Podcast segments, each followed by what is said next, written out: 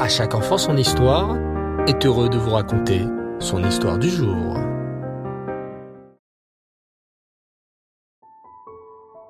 Bonsoir les enfants et j'espère que vous allez bien et que vous avez passé une magnifique journée. Baruch Hashem. Ce soir, je voudrais vous raconter une histoire sur la grandeur de notre magnifique Torah que l'on a reçue durant la Parashat Titro de la semaine dernière. Lorsque Schneer Zalman, celui qui devint par la suite le rabbi Schneer Zalman de Liadi, l'Admorazaken, célébra sa bar mitzvah, une immense fête fut organisée.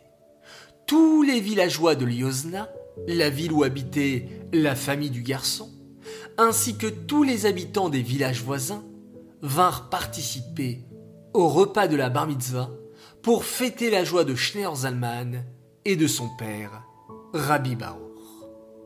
Les employés de Rabbi Baruch avaient dressé les tables magnifiquement et plein de mets délicieux étaient servis. Du poisson, de la viande et des vins exquis provenant des vignes de Rabbi Baruch. Mais mieux encore, que toute cette nourriture furent les discours de Torah donnés à cette occasion.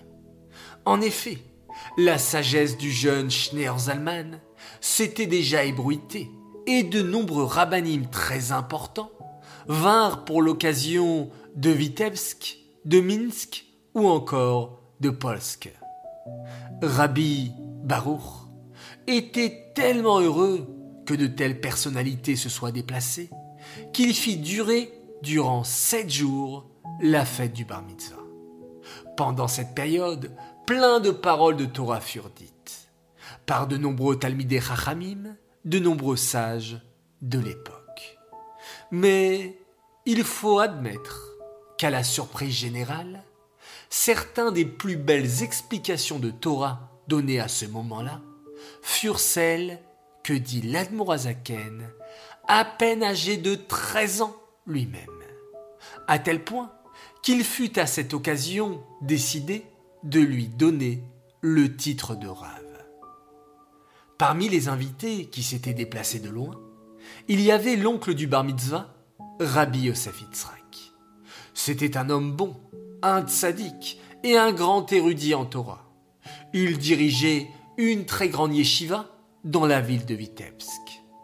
Impressionné par le garçon, il proposa à Rabbi Baruch, avant de rentrer à Vitebsk. Peut-être souhaites-tu m'envoyer Schneer Zalman quelque temps à Vitebsk? Je serais heureux d'étudier avec lui quelque temps. Rabbi Baruch réfléchit, puis accepta l'idée. Il en parla à son fils. Je voudrais te poser une question. Que penses-tu d'aller à Vitebsk, chez ton oncle Rabbi Yosef Yitzhak, quelques mois pour étudier dans sa yeshiva. Oh oui, j'en serais ravi, répondit Schneer Zalman, qui savait que son oncle était un grand érudit et qu'il pourrait donc apprendre plein de choses en vivant chez lui et en apprenant sous sa direction. Quelques jours plus tard, Schneer Zalman quitta Liozna pour la ville de Vitebsk pour s'installer chez son oncle. Le lendemain de son arrivée chez Rabbi Yosef Yitzhak, Schneer Zalman remarqua quelque chose d'étrange. Son oncle se tenait plus de quatre heures pour faire sa tefila de Shacharit. Et non seulement cela, mais plus tard dans la journée, son oncle priait longuement aussi au moment de Mincha et de Harvit. Puis, Schneer Zalman remarqua quelque chose d'encore plus étrange. Son oncle pleurait tout le temps. Il faisait une bracha, il pleurait. Il récitait schéma avant de se coucher le soir, il pleurait aussi. Et lorsque toute la famille s'installait autour de la joyeuse table de Shabbat, et là encore, l'oncle Yosef Yitzhak se mettait à pleurer. Un soir, après que Schneer Zalman ait fini d'étudier la Gemara avec son oncle, il l'interrogea.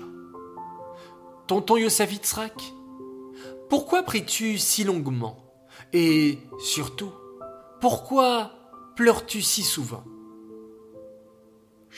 Zalman, lorsque tu seras grand, tu comprendras combien on ne sait rien. Mais ceux qui pensent tout savoir et tout connaître ne savent rien en vérité. Ceux qui croient savoir étudier, qui croient connaître la volonté d'Hachem, en vérité, ils ne savent rien, ou si peu. C'est la raison pour laquelle il faut prier si longuement et étudier si longuement pour nous rendre compte à quel point nous sommes en vérité ignorants. D'où l'importance, mon garçon, d'étudier beaucoup, beaucoup de Torah et de prier longuement la Tefila. Schneer Zalman resta plusieurs mois chez son oncle. Bien qu'il ne le sache pas à l'époque, son oncle était un élève du Baal Shem Tov, et beaucoup ce qu'il enseigna à son neveu était en réalité et en vérité tiré de la sagesse du Baal Shem Tov lui-même. Alors, sachons tirer de cela une leçon pour nous les enfants. Parfois, nous pensons avoir tout compris. Cela peut être vrai, à notre niveau, parfois en maths ou en français. Mais la Torah d'Hachem est infinie et illimitée. Nous n'avons donc jamais fini de l'étudier et plus nous la comprenons, plus il en reste à comprendre. Alors les enfants, vous savez ce qu'il vous reste à faire. Priez et étudiez la Torah. Beaucoup,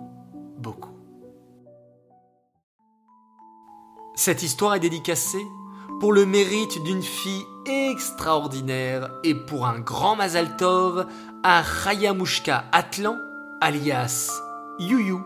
Joyeux anniversaire de la part de Rana, Lévi, Aaron et de tes parents qui t'aime très très fort. J'aimerais également faire mes trois coucous du soir. Premier coucou pour un garçon admirable. Il est merveilleux. Il s'appelle Menachem Mendel Alouche. Il me demande régulièrement des coucous. Alors, encore un. Voilà un coucou bien mérité pour toi, Menachem Mendel. Deuxième coucou pour un autre garçon adorable, à qui son moré a dit en classe Est-ce que vous connaissez l'histoire de Dama Ben Ce garçon lève le doigt et dit Oui, je la connais, et il la raconte. Et lorsque son moré lui dit Mais d'où tu connais cette belle histoire? Il répond Grâce à chaque enfant son histoire. Alors, bravo à toi, Shai Tayeb, pour cette histoire magnifiquement racontée devant toute ta classe et ton moré. Enfin, dernier coucou, qui va aller jusqu'en Eret Israël pour une famille extraordinaire, la famille Azoulay, et plus précisément pour Anaël et Naomi Bella, qui ne s'endorment jamais sans écouter à chaque enfant son histoire. Alors, à vous aussi, un grand bravo, les filles. Voilà, mes chers enfants, je vous laisse, mais ne vous inquiétez pas, je reviens dès demain matin et en pleine forme, Bezrat Hashem. Je vous dis très bonne nuit, faites de très jolis rêves et on se quitte en faisant un merveilleux schéma Israël.